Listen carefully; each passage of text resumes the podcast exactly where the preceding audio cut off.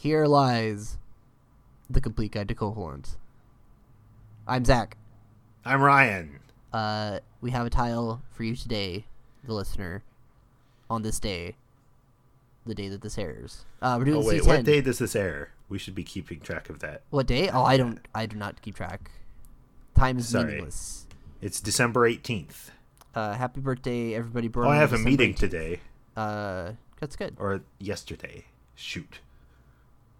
Uh, May, What's on C10? We're in Mabe Village. Yes. It's kind of like a little like town square looking thing, uh, with a bunch of tiles and some flowers arranged around a uh statue thing. in pixel art. It's difficult to see what this is. Um, it helps a little that it's animated, like it's a weather vane with like a propeller at the back.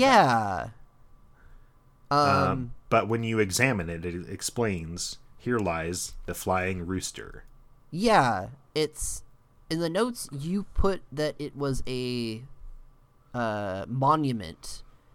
In Yeah. in my head I guess I'd always called it a weather vane, which I guess it has to be, but it doesn't spin like a weather vane, but that's just a limitation of the game maybe. That's probably a limitation of the game, although it also is a very clever hint that this is all a dream. Because in dreams, the wind never changes direction. I don't that can't And possibly so be true. Is that a true thing? If no, Oh. Sorry. but you know how um, our, hopefully our listeners remember that one episode of Batman the Animated Series where uh, Batman uh, discovers after a fight with the Mad Hatter that he's not Batman anymore. He's just Bruce Wayne, and Batman is some other guy.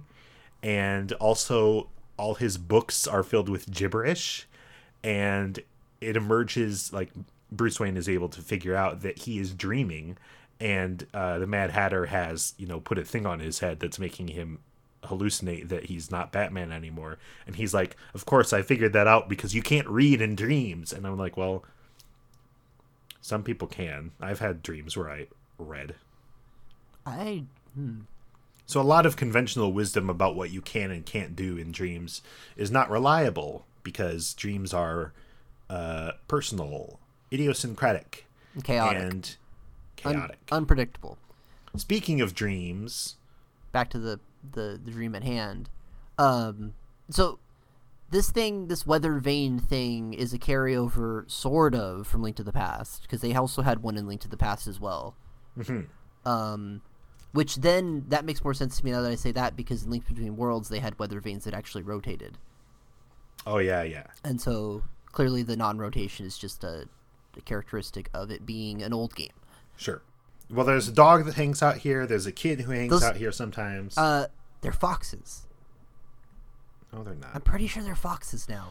And Marin is here some of the time. Yeah, Marin and one of the quadruplets will float in and out of this tile to do blah blah blah stuff. You think there are foxes just hanging out around town? I think they're foxes. I think I, I've come around. I used to say dogs, and I think I've come around on the idea that those are actually little foxes. Foxes who do not run away the moment they see you. They're Foxes very who make little barking noises. very friendly foxes. Maybe I don't know.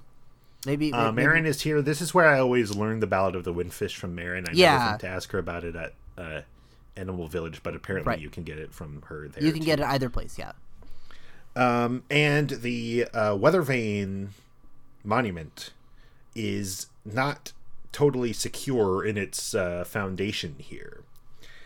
And if you have the level 2 power bracelet, you can push it back and reveal a tunnel under the ground. Yeah.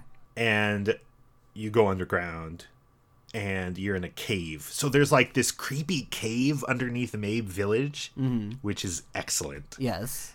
and in the cave on like a weird raised platform almost like an altar of rock there's a skeletal bird Yeah. i'm trying to imagine jesus too bad i've played this game so many times because what if you like you're playing this game for the first time you don't know what to do you push this uh, i don't know why you would figure out that you need to push this uh, uh, weather vane back but you descend under the ground and here's a a flying rooster skeleton just hanging out underground. Mm-hmm. What a bizarre thing to put in your game. I think that there's a lot of context clues that if you got up all the way to the mountains and found out like the the, the chicken hut and stuff, plus Okay. plus probably some overrush shenanigans, like you could probably piece together Yeah. like enough of the elements separately to be like, oh, I probably need to do X Y Z to make this happen. bring this rooster back to life. You liven the rooster up with the frog song of soul. Uh, and the, like this Ghost Rider style ghost, kind of a weird effect, even on the Game Boy, right? It's Yeah. like flickers black and white, yeah, and it flies down. The spirit of the rooster re-enters its body, and the rooster is whole again. Yep. It is lively and jumping, and it is your companion for the next little part of the game. it becomes your friend, and it's a good friend. So cool. uh, you get the rooster, uh, and you use it to do stuff that we talked about already. I think so. Yeah. I think all that stuff. Um, yeah. So this is. Oh, and then I was gonna say, like the concept of getting a bird from the statue is something they did Link to the Past as well. Though Yeah, it yeah. makes not a lot of sense in Link. To, it makes less sense in Link to the Past because that's just you play a song and the statue comes to life I guess. Yeah. which is never really thoroughly explained, but it's fine. Here, they they took that concept and made it cool by giving you this cool rooster thing that they figured out. Like, hey, if you're able to pick this thing up, maybe it'll help you like float in the air. The thing is, I'm gonna make a broad statement. Yeah, Um, Link to the Past created a world with a lot of mysteries.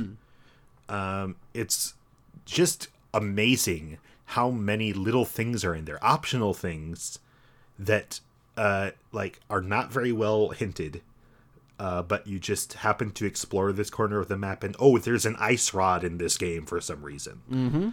Uh, what the uh, what Link's Awakening does, it's it creates a world with a lot of myths and legends. And so people talk about the flying rooster, and there's a monument to the flying rooster. And there's, you know, people talk about the legend of the magnifying lens.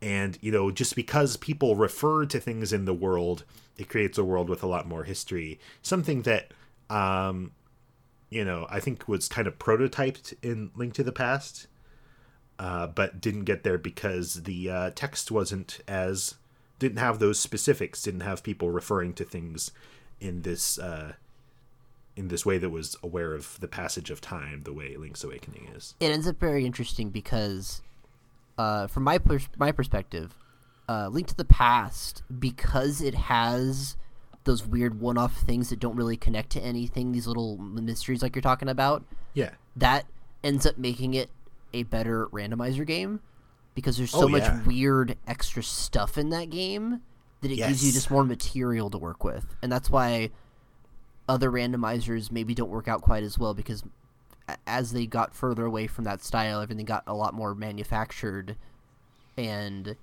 the well you can see it in link's awakening even. Yeah.